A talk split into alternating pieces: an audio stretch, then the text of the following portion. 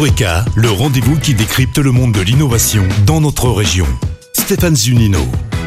Bonjour, bienvenue dans ce nouveau numéro de RECA dédié aux méthodes et principes de création et d'innovation. Entreprendre, innover, c'est croire en son projet et de se dire que tout est permis, mais à une seule condition, qu'il y ait un vrai pilote dans l'avion. On vous explique tout cela avec mes complices. Philippe Vessac, bonjour. Bonjour. Vous êtes le responsable innovation de Groupama. Pourquoi la notion d'être un pilote dans l'avion est importante? En fait, on ne peut pas faire de prévision du futur. Vu qu'on va créer quelque chose de nouveau, par définition, on n'est pas capable de le définir.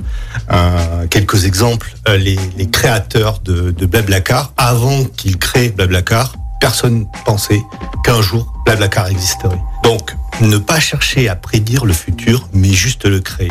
C'est ce fameux principe, le principe du pilote dans l'avion. On va entreprendre, on va innover et on va modifier le futur. On a des exemples ? Alors, je vais plutôt donner des contre-exemples. Ouais. Je vais donner quelques phrases. Une phrase en 2007, c'est le PDG, Steve Ballmer, le PDG de Microsoft. Mm-hmm. Il dit « Il n'y a aucune chance pour que l'iPhone arrive à avoir une part de marché significative. Mm-hmm. » Elles sont cruelles, ces phrases, mais elles existent. Je vous en donne une autre. Le PDG d'Universal Music, en 2001, « Internet, on s'en fout, ça ne marchera jamais. » Allez, encore une dernière. Le PDG de Canal+, en 2013, Netflix, je n'y crois pas, la vidéo à la demande par abonnement, ça ne marchera jamais. En fait, on se rend compte que ça ne sert à rien de prédire l'avenir. Pourquoi ? Parce que les entrepreneurs, les intrapreneurs, les innovateurs, en fait, ils le créent. Sarah Pérez et Marion Berthollet, bonjour. Bonjour. Bonjour. Vous êtes ingénieures toutes les deux en sciences cognitives et en innovation à la G-School, la cellule innovation justement du Groupama. Alors, l'entrepreneur doit être pilote dans l'avion, c'est donc bien lui, on est d'accord, qui décide, mais parfois il peut être confronté à des contraintes, à ne pas prendre la bonne décision. Comment il gère cela ?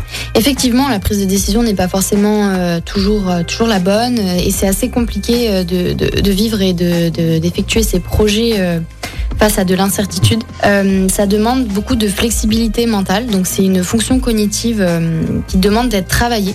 L'idée, c'est de ne pas s'enfermer dans ses habitudes, dans son quotidien, et de se forcer à changer ses habitudes. Sarah, autour de moi, si on ne croit pas en mon projet, je réagis comment ? Il y a une phrase, c'est « fake it until make it », donc fabriquer un faux jusqu'à qu'il devienne vrai. On a des exemples, ou un exemple concret pour que ça parle à nos auditeurs ?